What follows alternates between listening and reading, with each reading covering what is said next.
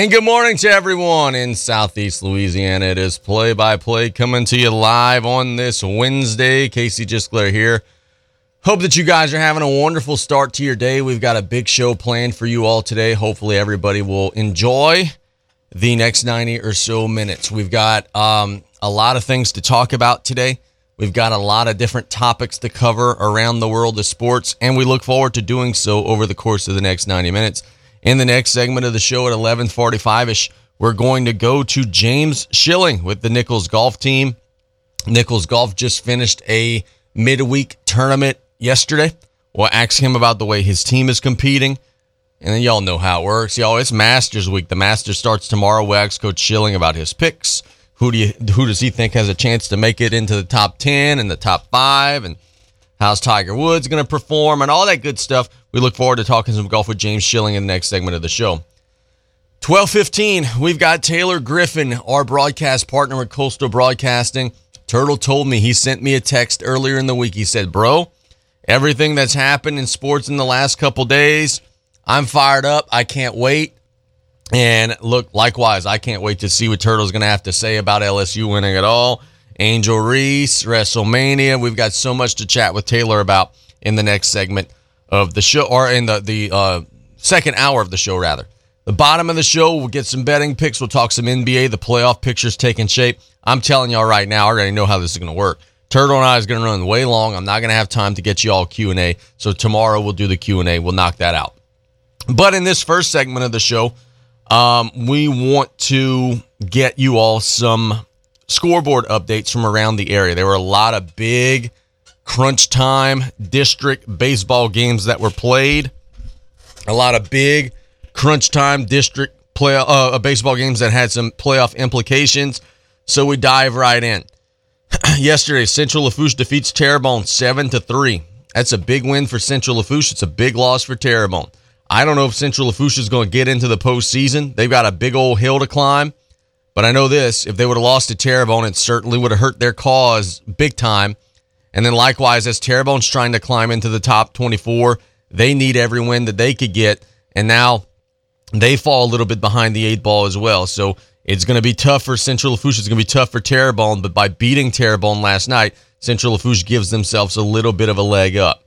Destrehan beats East St. John's 14 to 1. East St. John's going to get run ruled just about every district game. They're that team that's kind of the the odd ball, the odd team out. They just don't have enough pitching. Destrehan puts it on them. Last night, Thibodaux, Shane Trosclair, and his team, they get a big win over Hahnville, 3 to 1. Ian Rodrigue throws a complete game, was dominant on the mound. Thibodaux gets a 3 to 1 win over Hahnville in a victory that was huge for the Thibodaux Tigers. Was Thibodaux had lost two in a row. They had lost to HL Bourgeois. They had lost to um, Destrehan. And then now by getting that win over Hahnville, they catapult from like the 18 19 range in the playoff power rating numbers all the way back up to 14. So now they've got an opportunity to, if they finish the year strong, potentially host that opening round series, which, as we all know, is crucial this time of the year. So just a huge win for Thibodaux, taking care of business and getting a big win over a very good Hahnville team. In 4A, Ellender falls to Vanderbilt Catholic 8 to 2. The Terriers get a victory over Ellender. Assumption gets a 5 to 4 win over Lutcher. Assumption just continues to cruise, man. They've got such good pitching, such um, fundamentally sound offense, and they get a huge win over um, Lutcher to stay undefeated in district play. Our local 4A district is very simple. It's going to come down to one game. It's going to come down to Ellender. I'm not Ellender. What am I saying? It's going to come down to Assumption versus Vanderbilt.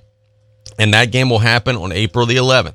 So next week, that game is going to decide the district championship because everybody else in the local district has at least two losses. The winner of that game is going to be our district champion, either Assumption or Vanderbilt. Uh, so we look forward to seeing how that one is going to shake itself out. Now, also in local 4A action yesterday, we had Morgan City fall to South Terrebonne 15 to 3. The Gators put it on Morgan City. Morgan City is a very simple team to figure. When they've got a quality plus arm on the mound, yeah, they're tough. They're competitive. They could play all that good stuff.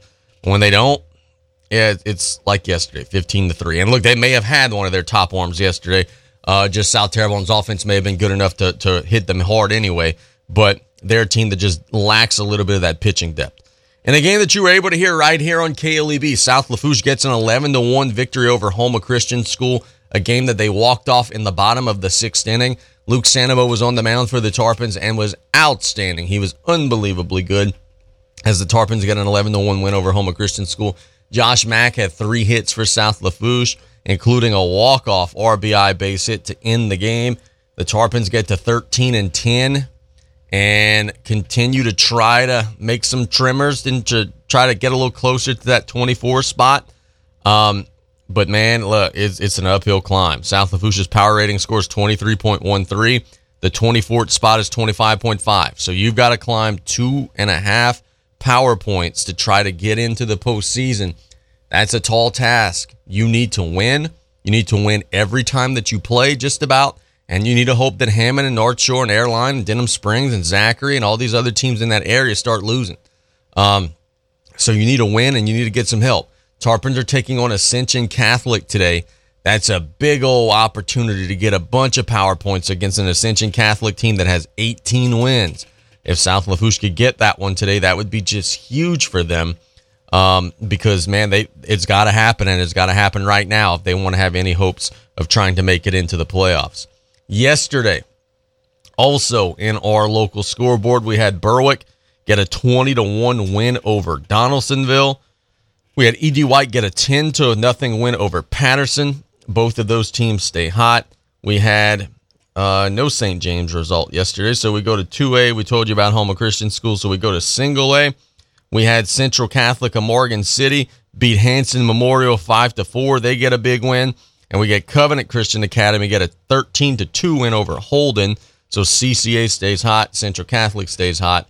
Both of those local teams get some big old wins. Now today, on a Wednesday, we've got some action around the state. A lot of these teams are wrapping up their regular seasons playing tons and tons of baseball. We've got Destrehan taking on Vanderbilt. Talk about a PowerPoint game there. Both of those teams got a bunch of wins.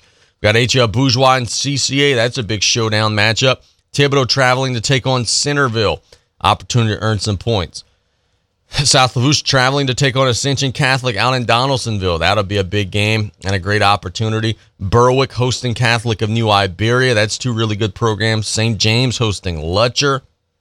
In 2A, Houma Christian School is off because they're playing Fisher for the district championship tomorrow. And then, as we said earlier, CCA traveling to take on HL Bourgeois, rematch of a game that was played a couple days ago with CCA getting the victory over the Bourgeois Braves. So we can't wait to see how those local results shake out. We can't wait to see um, how the local teams are going to fare. And I got a feeling tomorrow's scoreboard is going to be very exciting and very entertaining. And we're going to continue to track those power rating numbers to let you guys know how our local teams shake out. But as of right now, who is going to be tough for some of these teams, man. We got Terrebonne and Central Lafourche and South Lafourche there swimming upstream. They're trying desperately to get enough points to try to get into that top 24, and they're just swimming upstream. It's going to be brutally tough for them to try to figure out a way how to get in. And it's made even more difficult by the fact that Chalmette won their district championship yesterday. So you actually have to get into the top 23 now because Chalmette's going to take the 24 spot by being a district champion. So it, it, it, the difficult journey becomes even more difficult by the second. Let's catch a break when we get back out of the break. We're going to James Schilling and Nicholls Golf. We'll talk about the Masters. We'll talk about the Colonels who are playing really well. It's play by play on KLEB. We'll be right back after this. The French Connection, the all new Raging Cajun, 102.7 FM. Calvin Braxton Ford is your brand new car dealer in Lockport, Louisiana. They cannot wait for you to stop in and take a look at their big town inventory and small town prices. Schedule your test drive today and let one of their trained sales staff help you every step of the way. Their skilled management team ensures that you'll have a phenomenal experience, whether it be sales, service, parts, or financing. Ford, the number one brand in America. Stop by today at Calvin Braxton Ford, 5878 Highway 1 in Lockport. Following a natural disaster, it is imperative that insurance companies respond quickly for our communities to begin to rebuild. Louisiana law requires prompt adjustment of claims as well as payment following a storm. If your insurance company failed to pay your claim within 30 days following inspection of your property, please call us at AMO Trial Lawyers 985 446 3333. That's 985 446 3333. You may have an additional claim for recovery. AMO Trial Lawyers.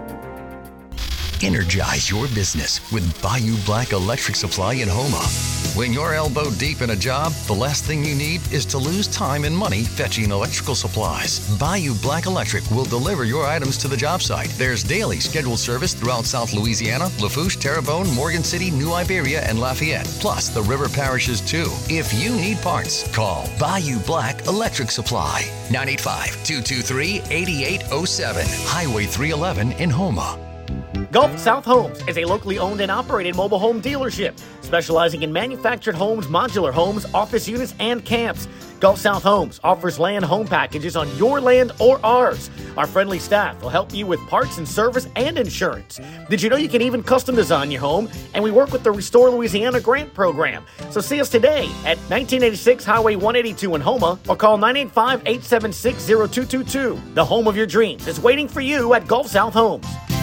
If you're living with diabetes and using insulin, you know the pain of pricking your fingers over and over again. Ouch! Well, by wearing a small remote device called a continuous glucose monitor or CGM, you can reduce the pain of pricking your fingers. If you administer insulin three or more times per day or use an insulin pump, call now and learn how a CGM can help you. Painless. No more pricking my finger. No finger pricks. Convenience. They delivered it free and they took care of all the paperwork. You can reduce pain right away. Plus, it's accurate, easy to use, and helps you spend more time in range. And if you have insurance, you can get a new CGM at little or no out of pocket cost. Call now and get free shipping of your new CGM. Plus, we'll bill your insurance for you. 800 403 4623. 800 403 4623. 800 403 4623. That's 800 403 4623.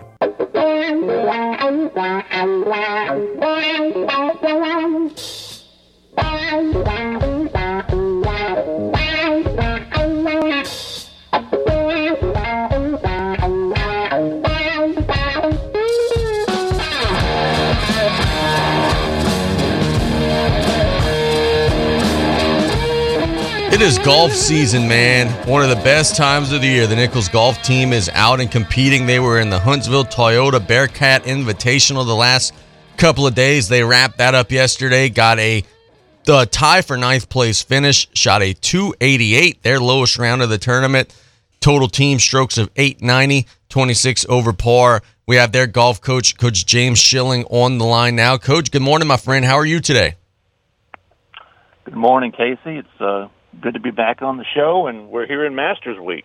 Absolutely. It is Masters Week. We're going to be talking about the green jacket, hot and heavy. Let's talk about the way that your team competed out in Texas, my friend. Uh, always good to finish strong, and by far and away, your best round was your last round. Shaved some strokes and climbed up the leaderboard a little bit. Talk about the way the kids competed. Yeah, you know, if you look at where we finished the final round, uh, the only team that uh, we had the second lowest round out of 15 teams, uh, all Division One teams.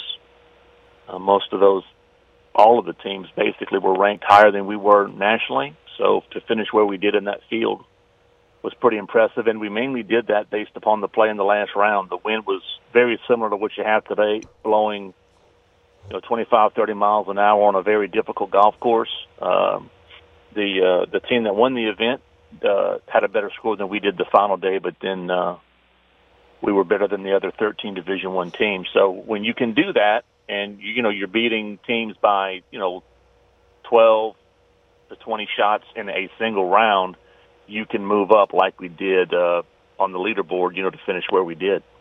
How do you get them now to say, "All right, fellas, look, you, you've proven to me that you could do it for a day." Now, how do you get them to say, "All right, well, let's go do it for a whole tournament"? Yeah, you know, it's it's that's kind of the goal. Um, get off to a little bit better start Um, and you, you have to realize too. I, I, I'm not sure if the if the public really does. You know, uh, a lot of the schools that we played in this past event, uh, there are a far higher caliber than what we're going to have to play at the conference tournament. Sure. Um, if you look at where we finished within the Southland, uh, New Orleans beat us, and then it was us, and then we finished in front of Incarnate Word, Houston Christian, and I believe Commerce as well. So, uh, still, but we have to we have to get the production for all three rounds if we're gonna if we're going to either win as a team or compete as a team, or if we're going to have an individual champion like we could also have as well. So tell, talk to me about this, coach. As you guys are approaching that stretch run of your year, is there any one facet to the game that you guys are working most heavily on? Like you know, maybe short game around the greens or driving it in the fairway. Like I know it's going to be different because individually each specific player may have some different things that they're working on. But as a team, is there one area that you guys are honing in on? We're going to continue to focus on our short game and spend a lot of time on that, putting and chipping, because what that can do is you know, naturally, you know, you saw it yesterday. We hit the ball well from tee to green, so we're, we're getting the ball in play. We're getting on the green in regulation like we needed to, and then we're converting. You're not always going to have days where the entire team hits the ball that well from tee to green. So you need your short game uh, to be able to carry you to scramble and just compete and try to survive and get through get through that round. But it'll be interesting to see. Um, what's different about this team is that this team can shoot low scores. Uh, you know, we've proven that. We did that at Houston. The last two tournaments, we, we, we've had situations where if you're following us on the leaderboard, we're besting teams by 20, 25 shots in single rounds. And, you know, we haven't always had the firepower to do that. You know, the key is you have to do it at the right time. Yeah, no doubt, man. And, and looking like you guys are starting to build some of that depth, man, in the final round. Kuhn shoots a 74, you know, Neil 69, you know, got a 72 mixed in there, 73 mixed in there. So it's a lot of guys that are that are, you know, pitching in with those rounds near par, maybe under par. That's good to see as a coach, I'm sure. It is, and you know we're going to continue to, to adjust the lineup. We have another event coming up, not this weekend, but next, and we'll shake it up again and give give some other guys a chance to show what they can do. Um, and then hopefully that that core group that we have can continue to carry us. Uh, you know, we've got some seniors on the team that need to step up, and and they did that this last tournament. Coach, it is Masters Week, as you said earlier in the interview. We're all competing for that green jacket beginning tomorrow out at Augusta. The LIV guys are there, the PGA Tour guys are there. It'll be a big old uh, celebration of the sport out at Augusta. What do you make of it all, man? It looks like the weather's going to be kind of damp and a little chilly usually, you know, damp course means that the guys are going to probably shoot some pretty good scores. What are you seeing from some things out at Augusta this week that you're hearing about? Yeah, I'm, I'm not. You know, it's been fairly dry so far. This, uh, well, of course, they may have had a little weather move through that missed us whenever we were in Houston competing. Um, I, I think the temperature plays more of a factor, honestly, because when it's cold, when the the colder it is outside, the less the golf ball compresses and rebounds off the club face. Sure. You're hitting an iron or a wood. So the ball, in simple terms, the ball doesn't go near as far when it's, say, 50 degrees compared to when it's 85 degrees. And anyone that's played golf has kind of realized that.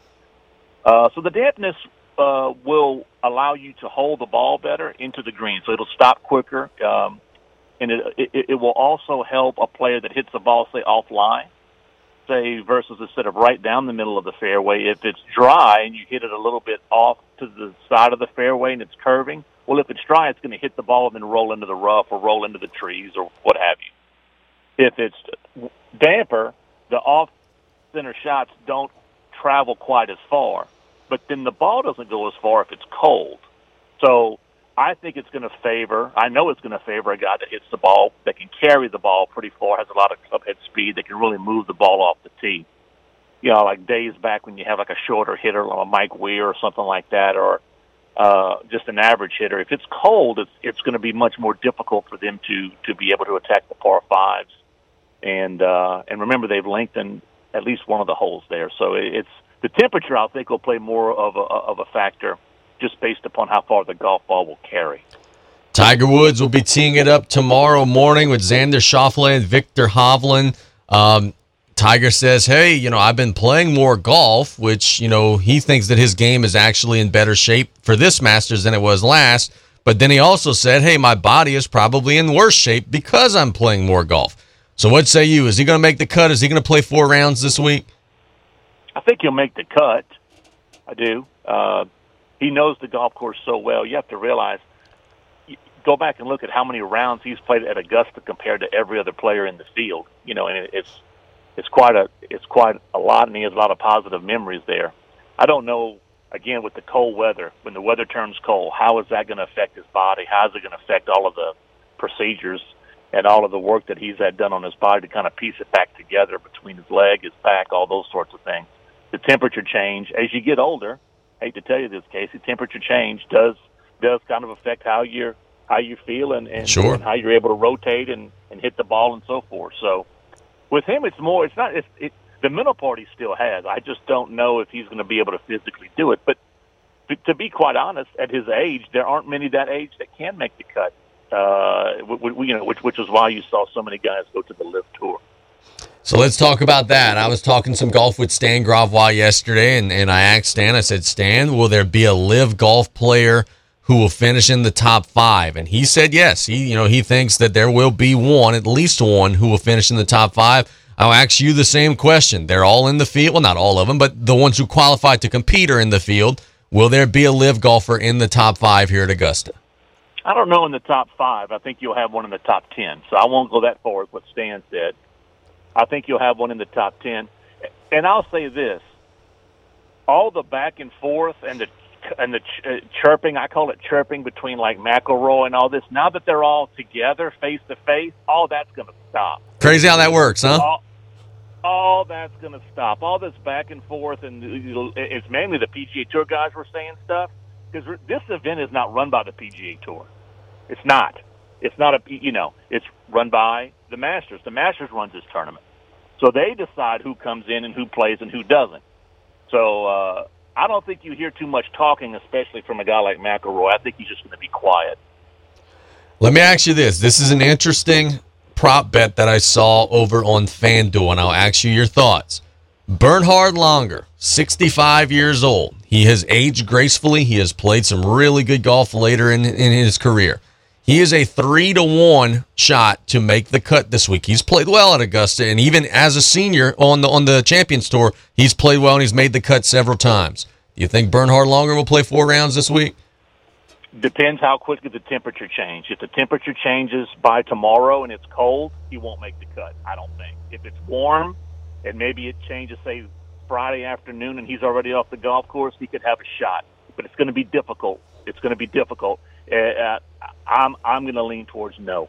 Okay, I got you. I, I, think that's a safe bet. Now let's go at old par 67. DeChambeau, he has not played well at all. He has been a big old uh, uh, flop so far in the LIV Tour. He has struggled. He has not been able to hit it straight. Will he find some form and play four rounds this week?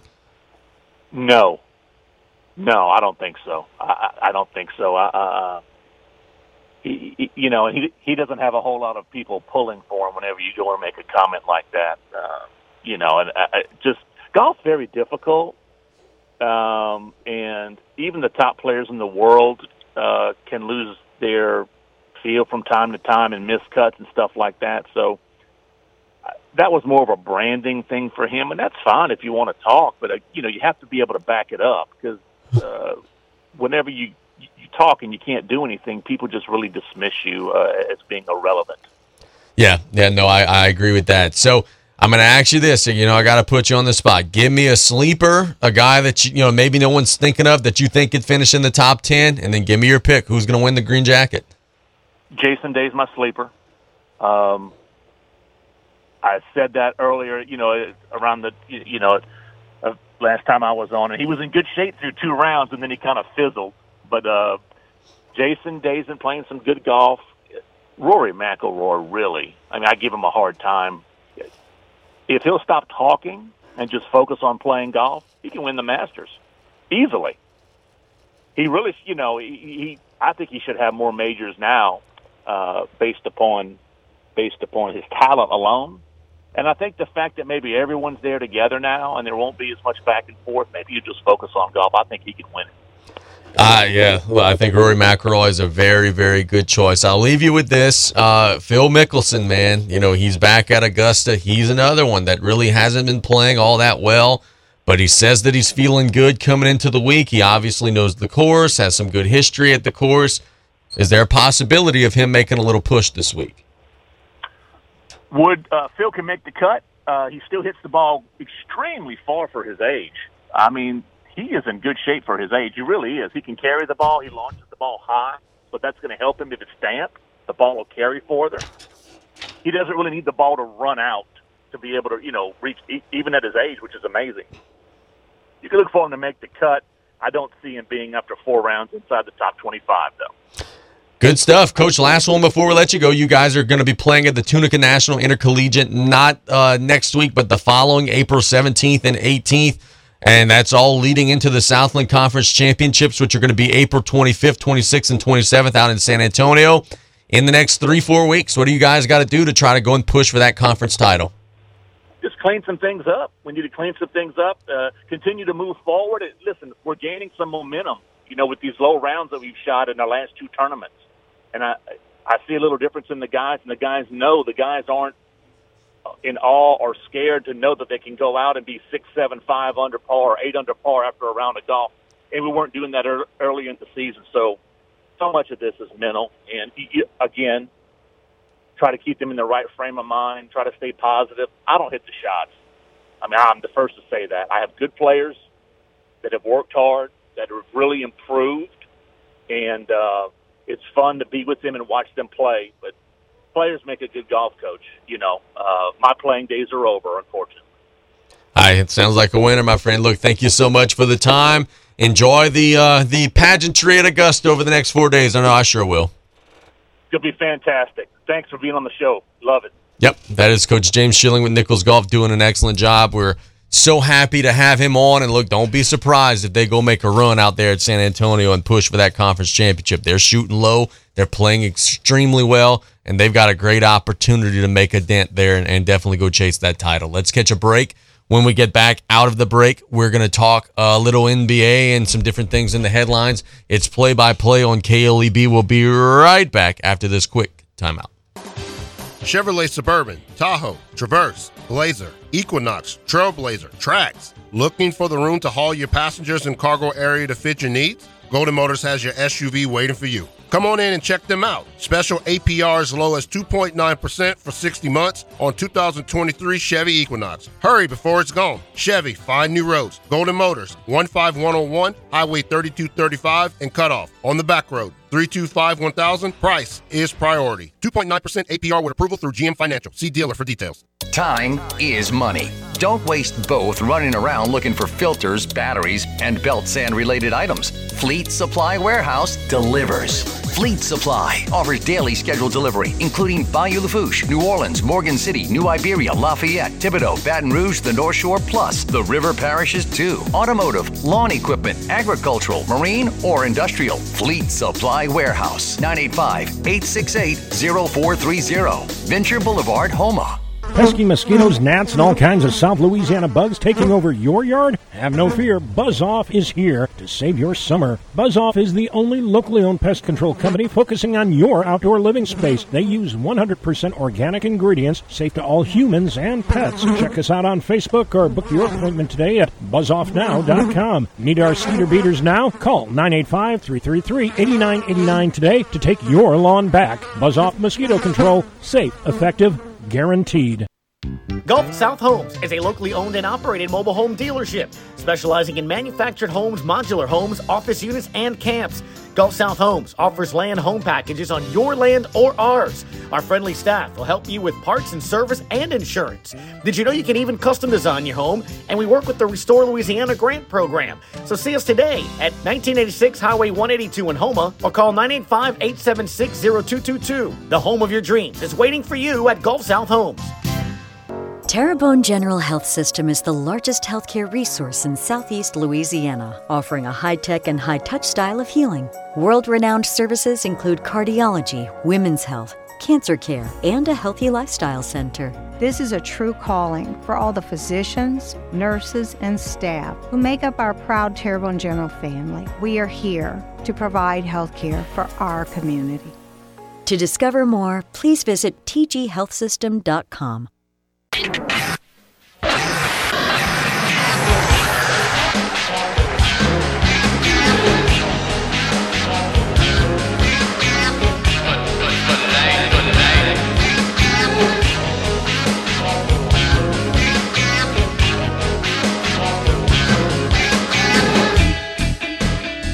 The turtle is a coming. In the next segment of the show, we've got Taylor Griffin lined up. He'll be chatting with us at 12:15 about some things happening in the world of sports.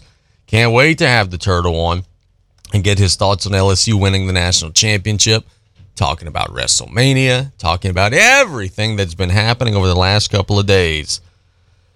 Um, I told you I'd give you some NBA talk in this segment, but I guess I lied because I'm going to talk about the Masters, right? Um, the Masters begins tomorrow. And I will try to get to some NBA a little bit later in the show, but the Masters begins tomorrow out at Augusta. Um, your defending champion is Scotty Scheffler. Uh, the weather tomorrow is going to be a factor, as James Schilling was saying, going to be in the 70s, a little wind, maybe a little damp, not a whole lot of sun in the sky. And I'm interested to see um, with the LIV guys and the PGA Tour guys all together. I'm interested to see um, how it's going to shake out. You know, Coach Schilling said, yeah, he thinks there's going to be a LIV guy in the top 10. Stan said he thinks there's going to be a LIV guy in the top five. What happens if a LIV golfer wins the Masters? What happens then? Because all the PGA Tour purists, they often clutch their pearls and they say, oh, well, you know, it's not real golf. It's only three rounds. You know, it's a shotgun starts. It's not legitimate. You, it's all guys that are sold out for the money. What, what if Dustin Johnson wins? What if, you know, Cameron Smith, what if he wins? Brooks Koepka, what if he wins the green jacket? What happens if there are three LIV golfers in the top 10? What happens if there's two in the top five? What do people say? So I'm curious to see it from that perspective right now, right? Because you got the, I call it the underdog league, and I regretfully call it the underdog league because I don't know what else to call it, right? You got the underdog league, the league that everybody frowns upon and no one thinks is legitimate. But the fact remains this is that they've got some really good players. They've got some of the best players in the world on that tour. What happens if they show out and they, they sweep through? How big of a blow would that be to the PGA Tour if, in probably the biggest and most prestigious event of the year, LIV showed up and ran the ran the roost? How, how big of a, of a slap in the face would that be to the tour? So I'm curious to see how the LIV golfers fare. That's the first thing. The second thing, I always enjoy this about the Masters, right? And maybe this year it won't happen, but there's always that one story of a Mike Weir who doesn't play a whole lot of golf anymore, right? You know, he's 52, but he'll randomly make the cut or Vijay Singh or Fred Couples or I asked uh, James Schilling about um, Bernhard Langer.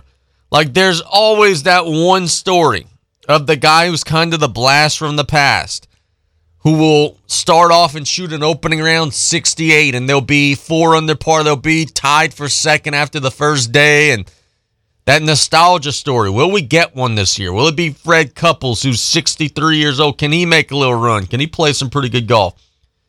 Vijay Singh, he's now 60. Could he maybe make the cut? I always like following those stories. To me, that's interesting. To me, that's entertaining. Jose Maria Olazabal, 57 years old. Want to follow those guys. That's the next thing. Now, and then also, of course, with any golf tournament, you're following Tiger Woods, right? You want to see how Tiger Woods is going to do.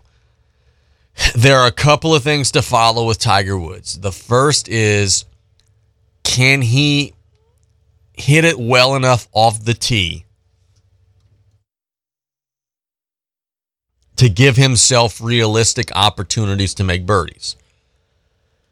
Because if you're hitting it short off the tee, you're going to have long irons into the greens. You're not going to be able to hit get it close enough. You're going to be making pars the entire day.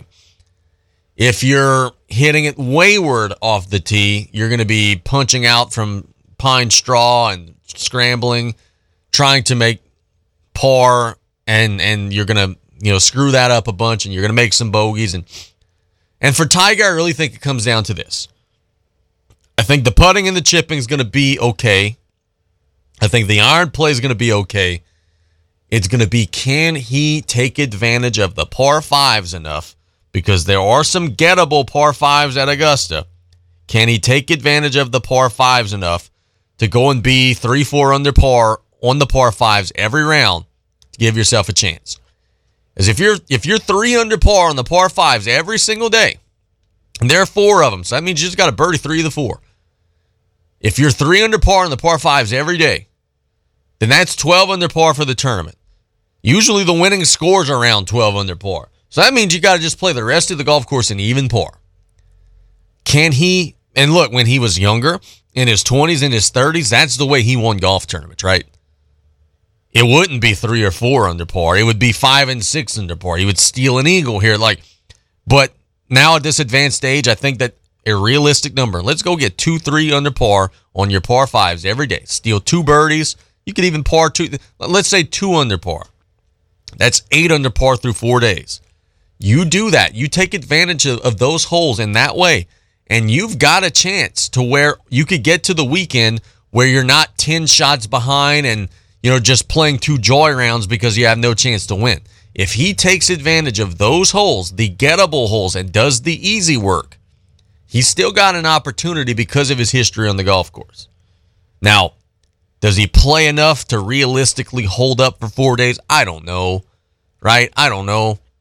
But I do know this to have any opportunity whatsoever, he's going to have to do the easy work and he's going to have to take advantage of the par fives.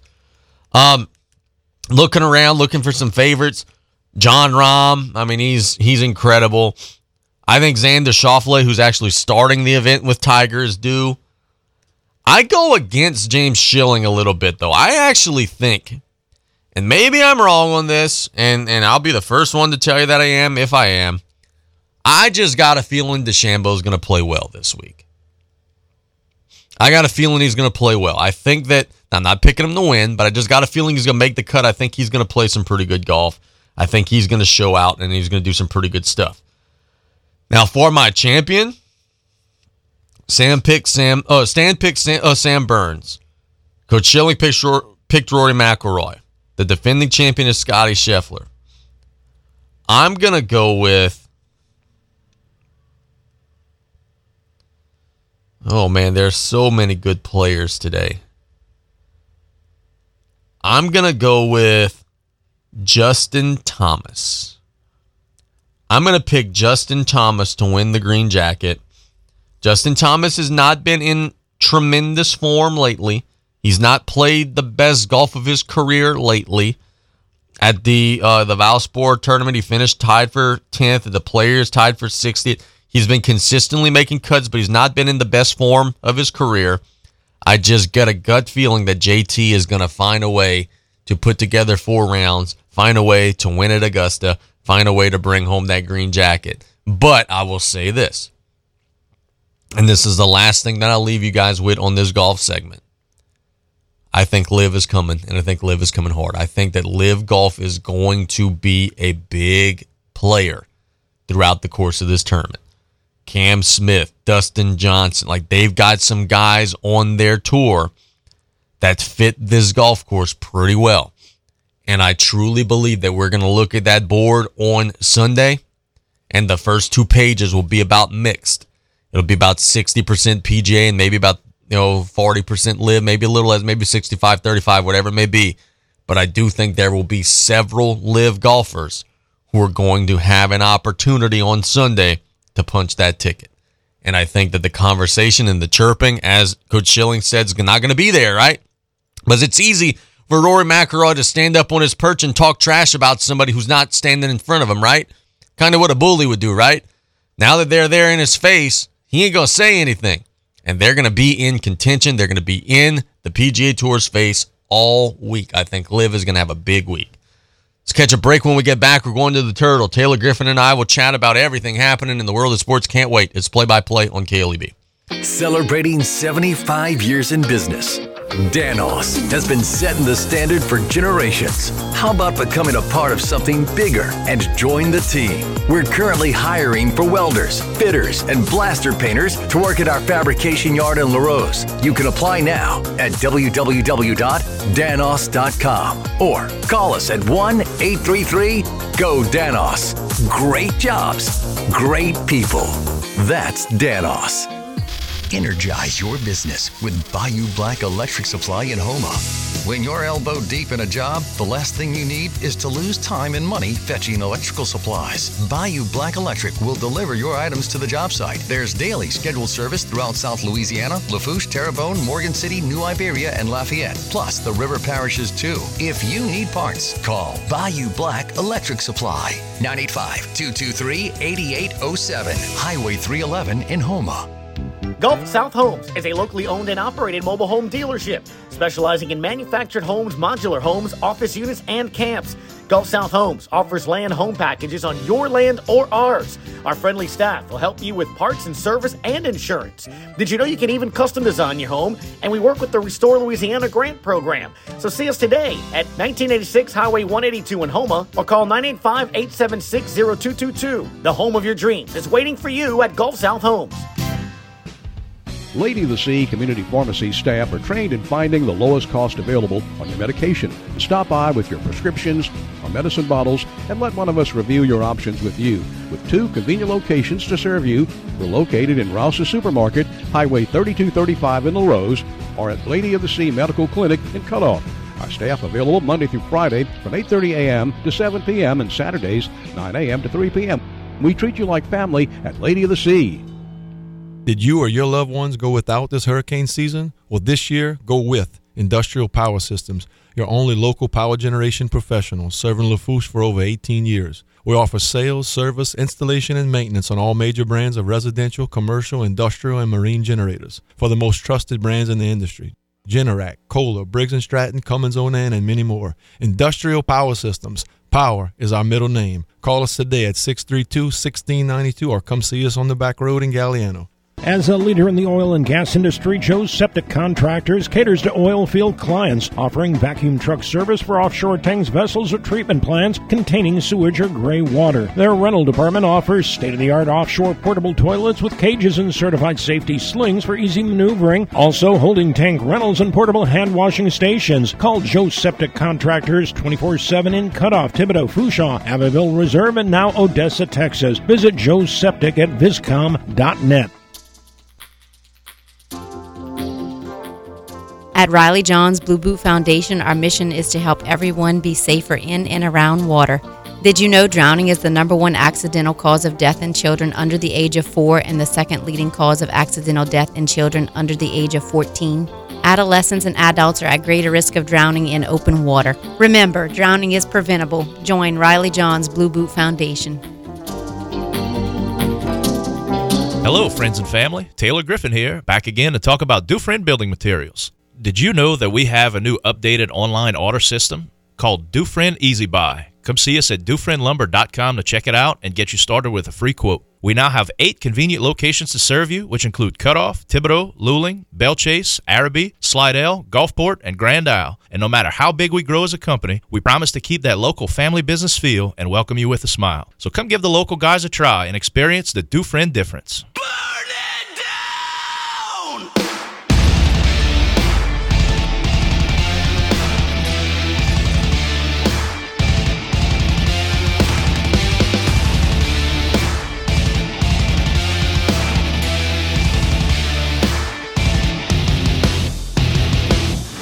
Oh, yeah, let's hum it.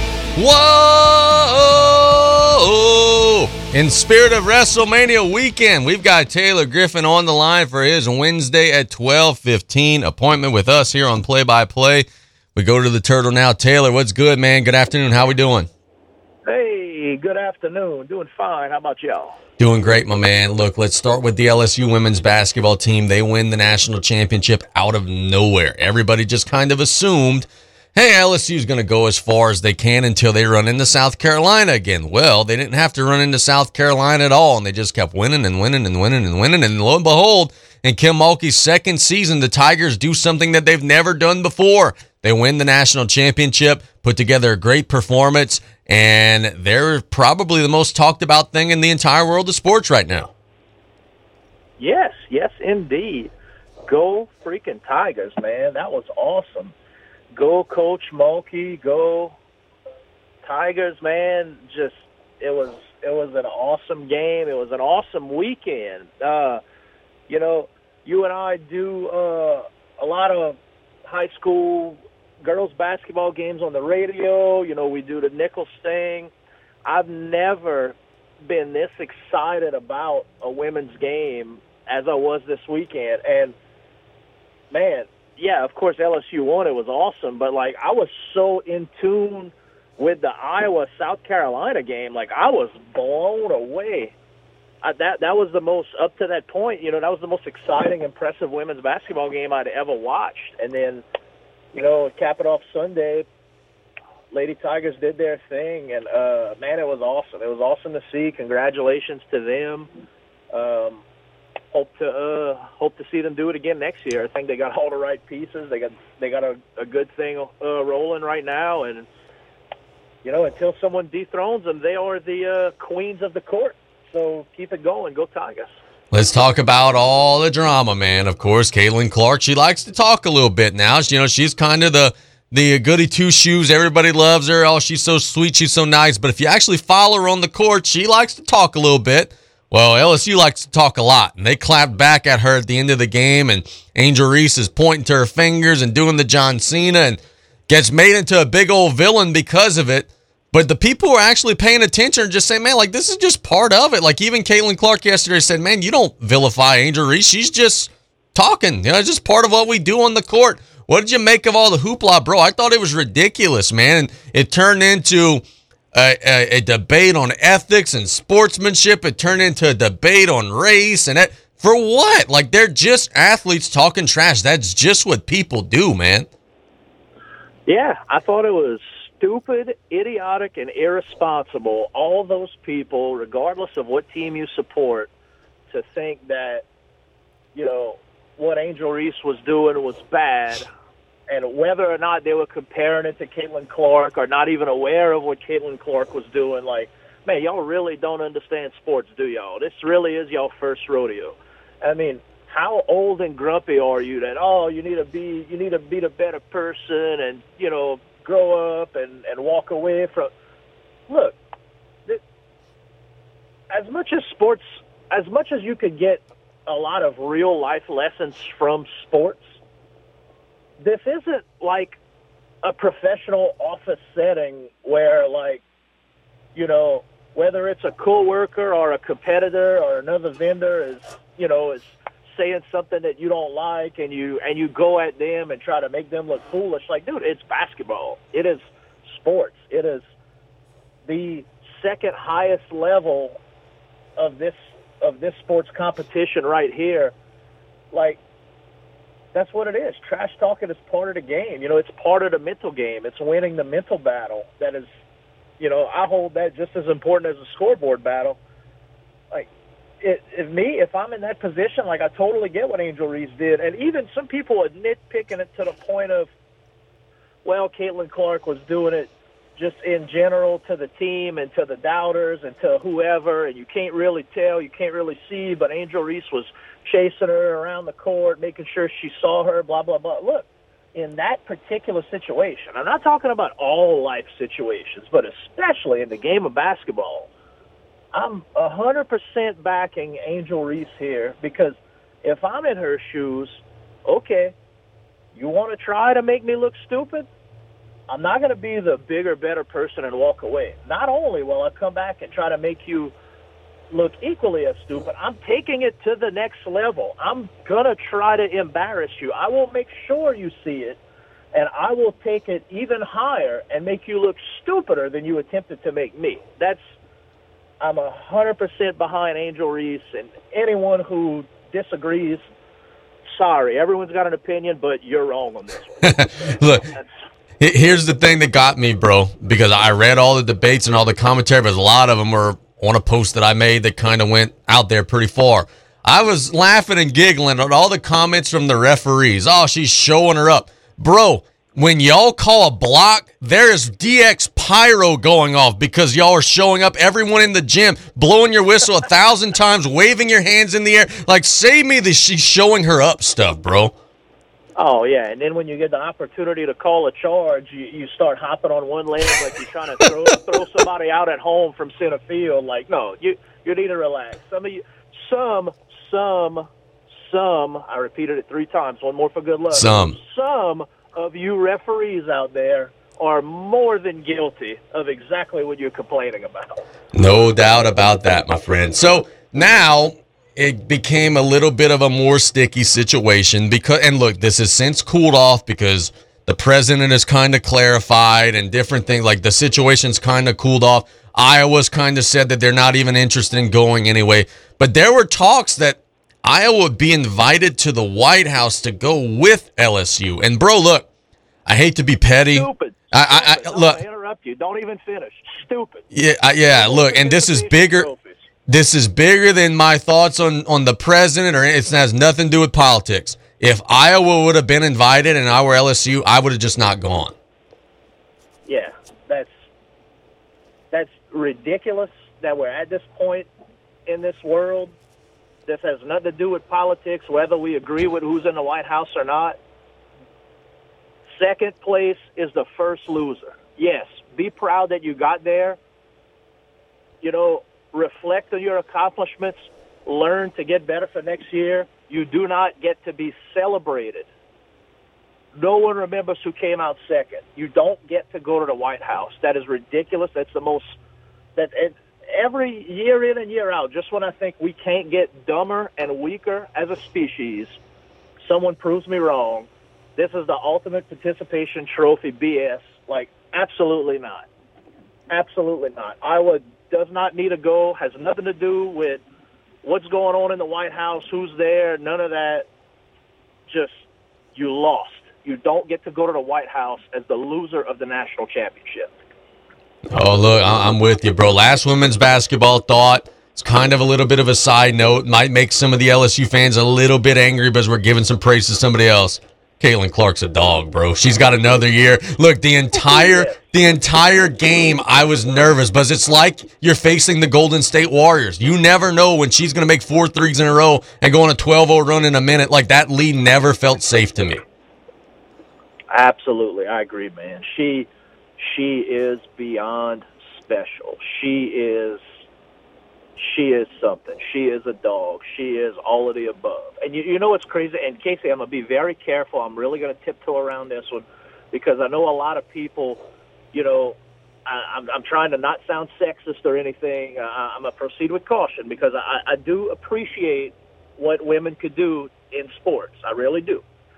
Um, but anyone with half of a basketball brain, it, you fully understand that sometimes, you know, when it comes to men's basketball and women's basketball, it's basically two different sports. Sure. Caitlin Clark made it feel not separate. Like she didn't play like a typical, usual, what we're used to seeing female on a basketball court. Like the step back threes, the fadeaway, the NBA range, the the actual jumping on the actual jump shots, just blowing people away, taking over a game, and then and look, not only her. I know this was a Caitlin Clark question, but God, what's the point guard's name for LSU? I'm drawing a blank. What, what's her name? What's her name? Um, Alexis Morris. Morris. She did the same thing, dude. She took over the second half, coming off the screen. You know, hard step, make you think she's driving. Step back, fadeaway jump shot, draining them. Like, dude, they made it not feel like typical girls basketball. It was, it was just a whole nother higher level that I think anyone with a basketball mind could agree. Like, this was different. This was something we're not used to seeing, and I think everyone could have been entertained by it, no matter how much women's basketball you normally watch. This was, this was, this was amazing. And, and look, back to the original subject, Caitlin Clark. I, I can't wait to see her future. I think I think women's basketball needed this. And yeah, I kind of stole that from a couple of Facebook statuses I saw this weekend. Women's basketball, women's sports in general, they needed this. And, you know, I'm proud to be a part of the crowd to say they blew me away. And, you know, they impressed me, and they're going to make me more excited to tune in more and pay more attention to women's basketball next year. So, bravo, hats off to them. I was uh, I was beyond impressed. Bro, we've got a whole lot of wrestling to talk about. WrestleMania has come and passed. Day one, you get Theory beating John Cena. Seth Rollins goes over Logan Paul. Uh, Rey Mysterio defeats Dominic. Rhea Ripley uh, defeats Charlotte in what I thought was the match of the night. Kevin Owens and Sami Zayn um, get by the Usos and take the Undisputed Tag Team Championship. So let's start just day one. What were some things you liked? What were some things you didn't like? What were some things you thought they could have maybe did better?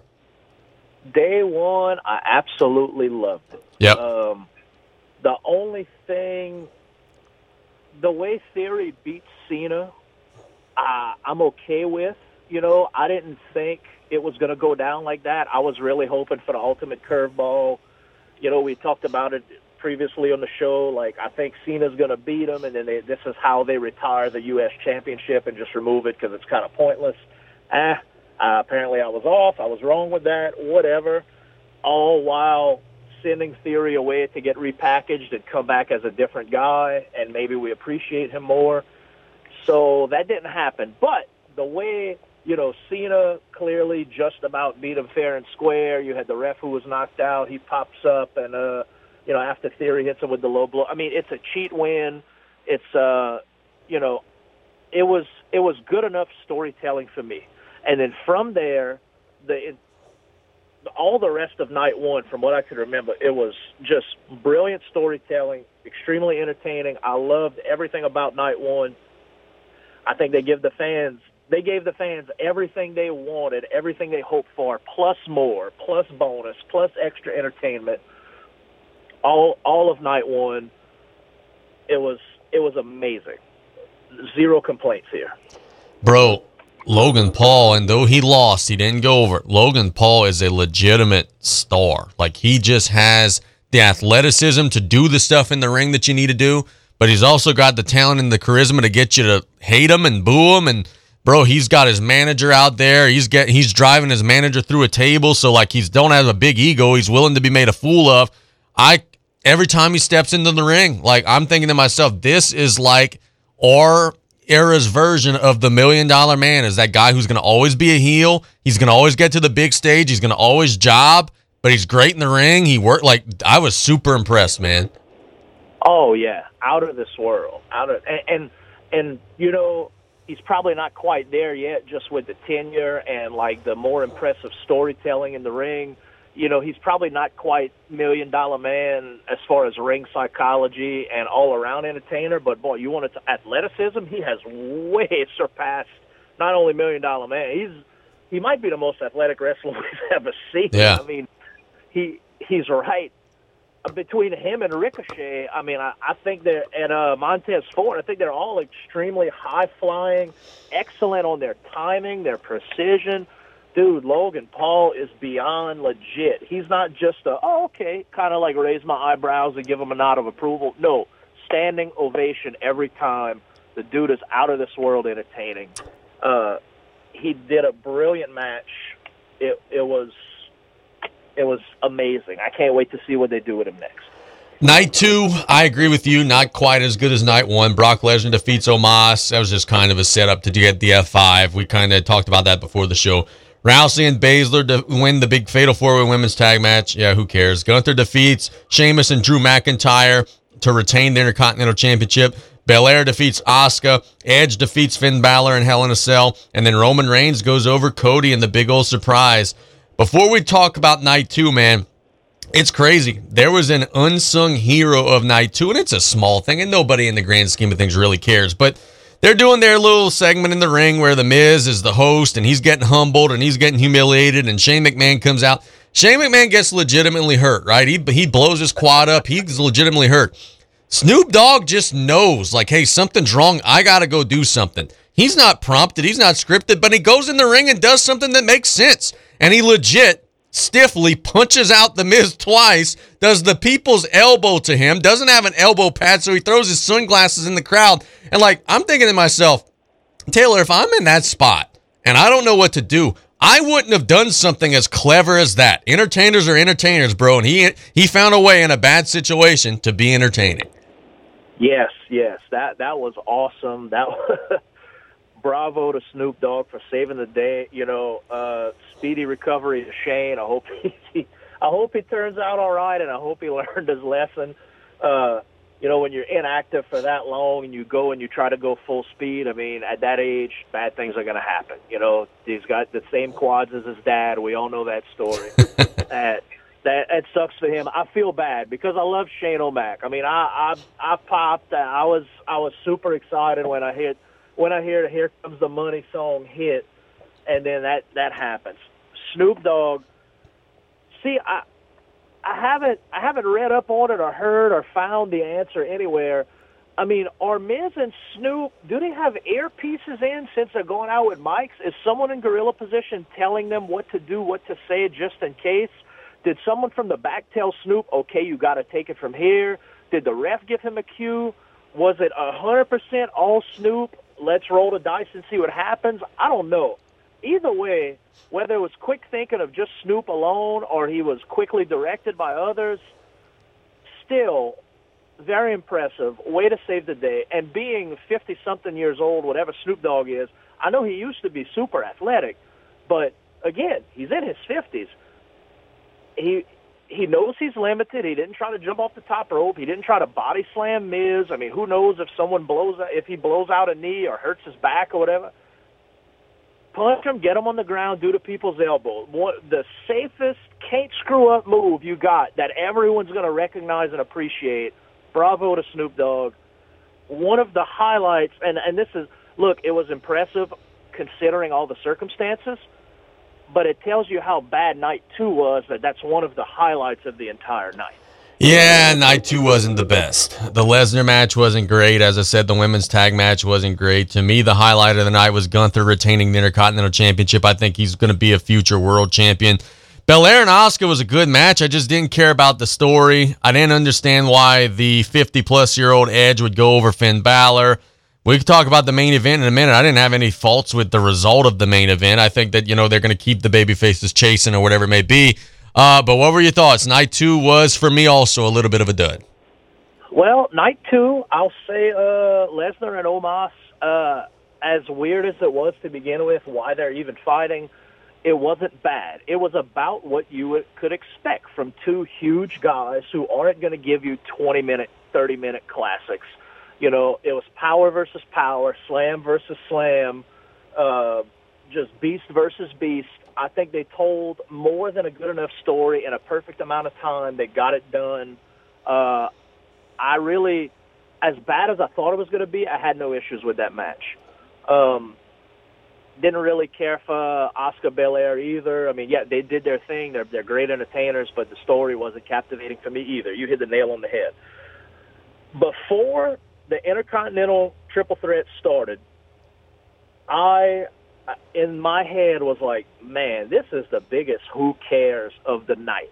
Because at this point, you know, I feel bad for Drew McIntyre because his WrestleMania moment was in the Performance Center in front of no one. Um, I feel bad for Sheamus just because, you know, he's had a taste of it, but now he's just kind of fallen to the mid card and never recovered. And I can't get behind Gunther. He just looks too weird. He doesn't pass the eye test for me. Uh, and dude, they put on a very good match. At the end of it, I was like, they, "This, this is the show stealer that people talk about after the fact." This, they blew me away, and I cared nothing for the storyline. They just beat the hell out of each other.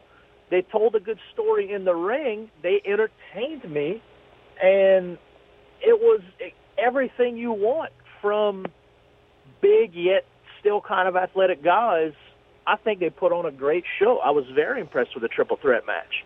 And as far as Edge versus Finn Balor goes, the fact that Edge won instead of Finn Balor, or, and I know you and I have talked about, man, they just need to kill the Judgment Day. They need to kill the story. Blah blah blah. Like this is there's a lot of things wrong with the whole setup.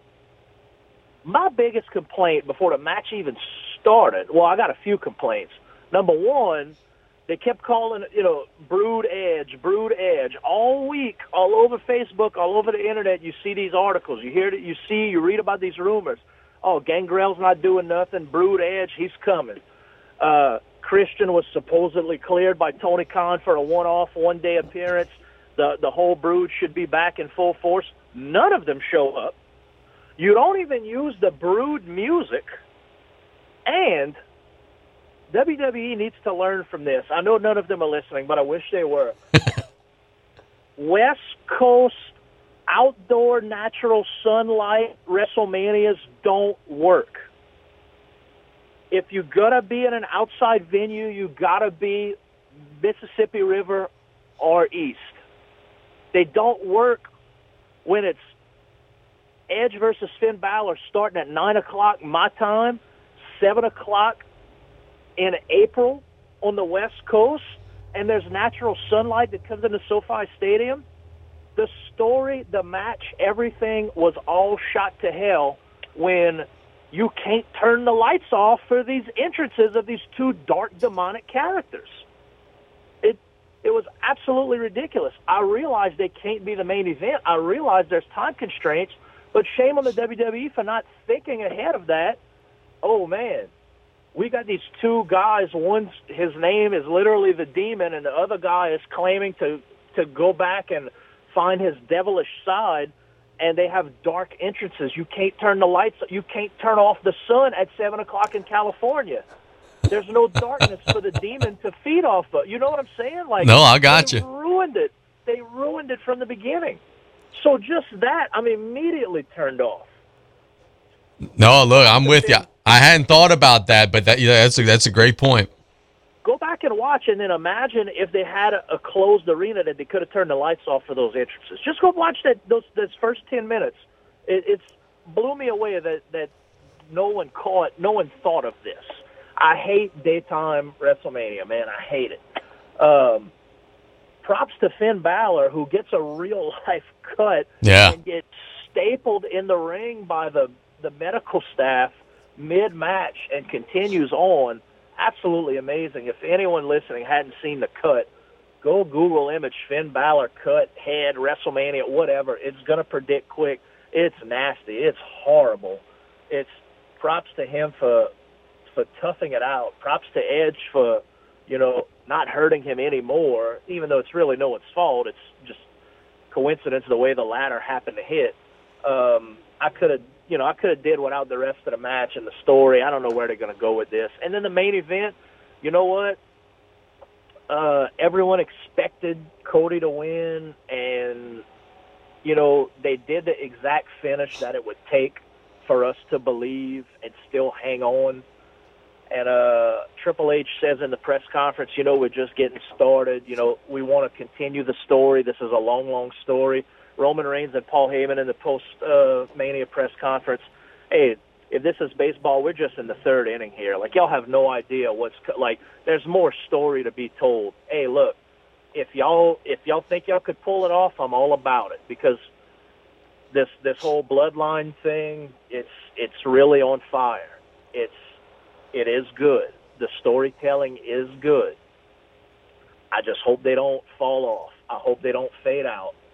And I hope this whole Vince McMahon coming back into creative doesn't ruin it because as we apparently started to see Monday night, it's starting to get bad again. I, I, I hope I hope we don't go back to those days because it's uh you know we're we're so in tuned, we're so locked into to everything going on. I hope they don't completely flip it. I wish they would just let Triple H roll with it and Vince could just go home and be at peace. The hell's wrong with Vince McMahon, bro? He looks like a pizza salesman. You know, he's got a big old plastic face now. He's got jet black hair. What the hell's going on with that man? I don't know, but uh, you know what? I saw.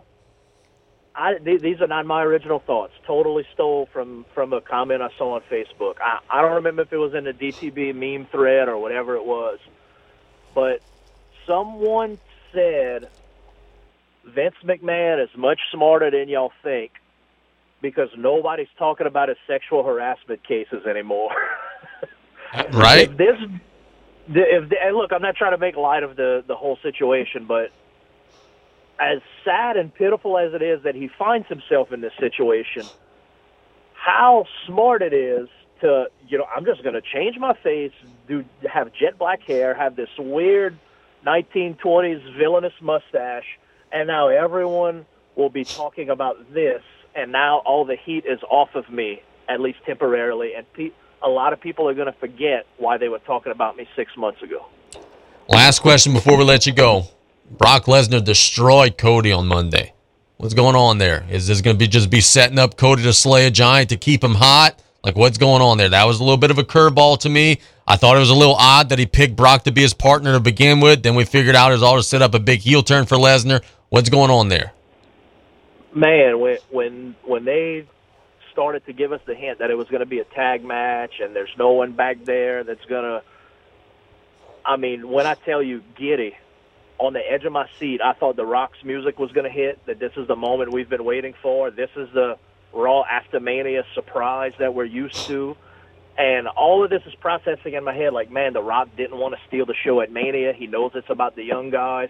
He he agreed to wait till Monday. This is it. If you smell, it's about to hit, and then it's Brock Lesnar's music. I'm like, okay, that's not what I thought, but uh, let's see where this goes. And he comes out, and I'm like, okay. And then I start, th- has Brock Lesnar ever even been in a tag team match? This is getting, this is getting weird. This is starting to be really unbelievable. This is strange. And then the turn. So yes, it may not be everyone's go-to recommendation. It may not be what everyone wants to see at first. I, but I think as it starts to unfold, I think this is a good thing. Uh, making Cody look stronger by being the guy that slays Brock, the guy that you know. Yeah, Goldberg came in and beat him a few years ago. Roman Reigns got him, but I mean, it's been really few and far in between the people who win a straight up, fair and square, knockdown, drag out, no interference match with Brock Lesnar.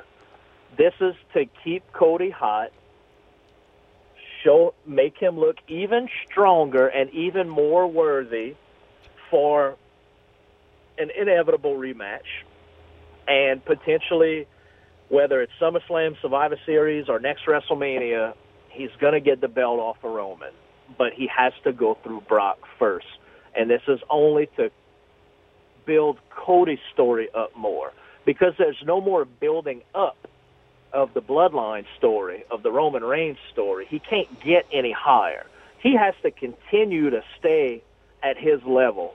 Cody needs to be built up more because now, you know, going into WrestleMania, all the articles, all the whispers, all the rumors, man, isn't this the guy that just turned his back on this company a few years ago because he didn't like his position, because he didn't like this, because he didn't like that? Then he goes to AEW he does all his st- and and then he couldn't get along with this one, couldn't get along with that one. He wasn't happy with his spot in the card. He wasn't this, he wasn't that. He comes back, you know, he does the whole the throne thing to make fun of Triple H.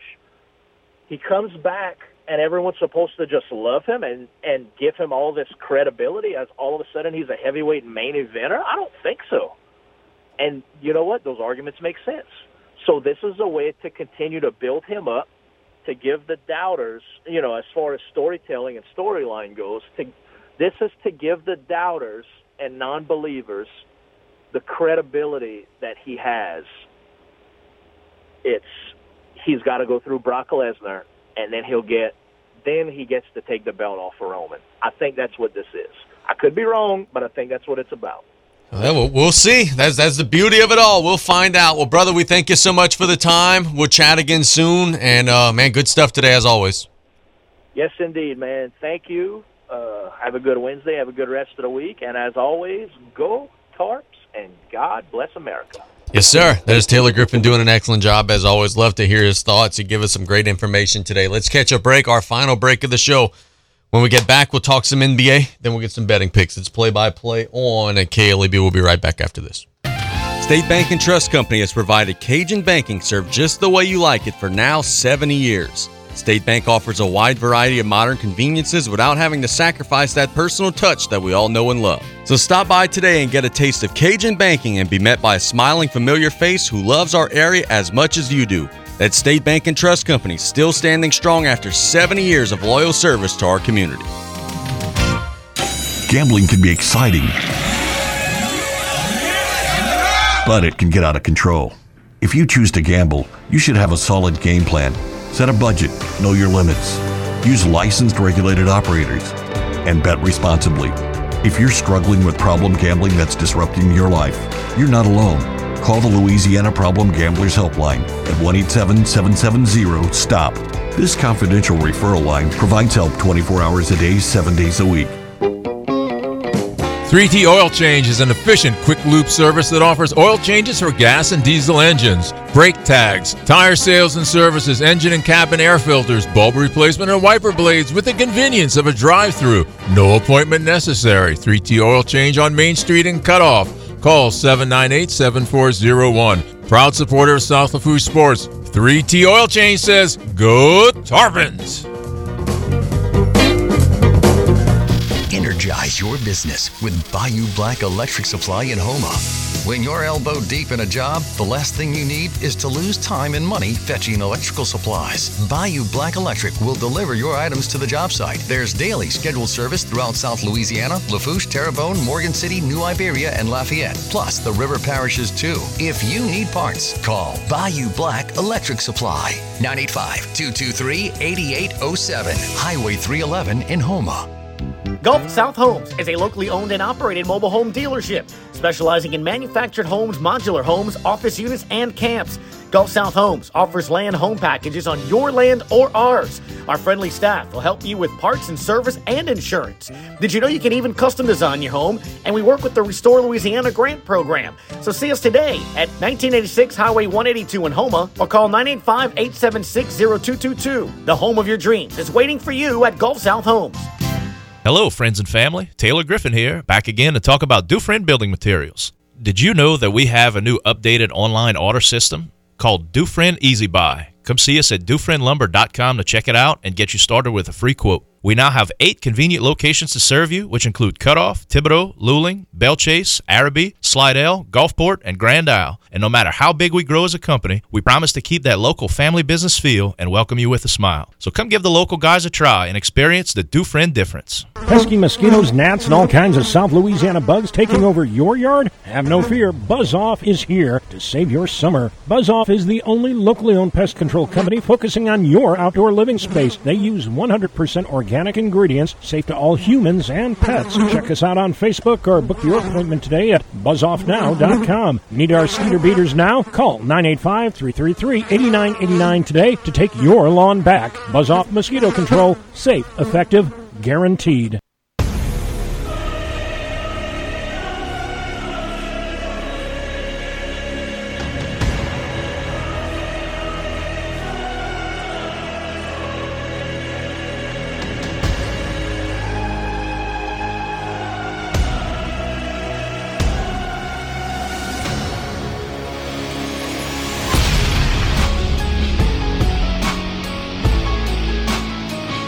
Back to Play by Play. We thank Taylor Griffin for his time. We thank James Schilling for his time.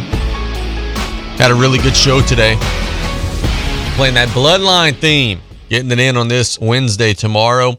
We're going to be uh, rocking and rolling keeping the train rolling. We've got some big baseball matchups to recap. I'll give you a rundown of some softball things tomorrow as well. Take a look at the power rating numbers. Um, today, we'll get you some betting picks. Uh, but first, we before we get some betting picks, the Pelicans lost yesterday to the Sacramento Kings at home, but it still looks like New Orleans is going to get in. I just don't think they'll get into the top six to avoid the play in. Uh, the Pelicans have three regular season games left on the schedule, and one of those games is tonight against the Memphis Grizzlies um, out in the Smoothie King Center. The Grizzlies are actually a five and a half point underdog today, which leads me to believe that they're probably resting some dudes, as otherwise they should probably be favored in that matchup with New Orleans. Um, so we'll see how Memphis handles that. Um, last night we saw the MVP race wrap up. Joel Embiid is going to be the NBA's MVP. Embiid scored 52 points to beat the Boston Celtics. If he doesn't win MVP, we need to get rid of the award, uh, quite frankly. But then again, it's the same voting base that made Steve Nash a multi time MVP despite averaging like 17 points and 10 assists, which now that was an MVP season then. Today, James Harden averages 22 points and 11 assists, and you guys are saying that he's trash and he's washed up. So what gives? Um, but anyway, that's not me. Uh, far be it for me to, to be carrying water for James Harden, right? But I think Embiid wrapped up the MVP award last night um, as Philadelphia got by Boston. We've got some betting picks that we'll hand to you guys today. And I think that we have a couple of winners. So once the FanDuel app opens up and we hit the games that we have earmarked, I will tell you that today we like. Oh, come on, app. Here we go. Today we like um, the Rangers to defeat the Orioles minus one and a half run line. Jacob DeGrom's throwing. I think he's going to be terrific. I think that the Rangers are going to uh, do some good work. Today in MLB, we like the Angels minus one and a half run line over the Mariners. Ohtani's throwing. Enough said. Today, I like the Blue Jays minus 188 money line over the Royals. I know you're not getting a lot of bang for your buck there, but if you could, you know, maybe pick up on a sure thing, you could maybe get some cash there on that one. In the NBA tonight, I like the Bucks minus six and a half over the Bulls. I think the Bucks are going to be trying to lock down that number one seed. I think they'll beat up on the Bulls. I like the Grizzlies plus five and a half over the Pels, but I will preface with this: only if the Grizzlies are playing their dudes. If Ja Morant's sitting out, and you know, I mean, if if the Grizzlies are resting, then I don't see that one as a value anymore. I like Boston minus three over Toronto, second night of a back to back for Boston, but I think that they're going to be trying to hold off Philly for that number two seed. I think they're going to want to ice that down. Um, and then the last one that I like is under 232 for the Lakers and the Clippers. I think that'll be a defensive struggle. I think Kawhi is going to play hard. I think LeBron's going to play hard. Anthony Davis will play hard. When those teams are competing, they should be two of the better defensive teams. And I think that offense would be a little bit of a struggle. So that wraps up today's show. Thanks to everybody for listening. Thanks to Taylor for the time. Thanks to James Schilling for the time. Most importantly, thanks to you all for the time. Uh, we'll be at uh, out in the city tonight. Want to bet? I will be filling in for Nick Harrison at six o'clock over on ESPN 100.3. Uh, if you want to tune into ESPN for that, you'll be able to hear me from six to eight. Have a great rest of the day, you guys. God bless. The French Connection, the all new Raging Cajun, 102.7 FM.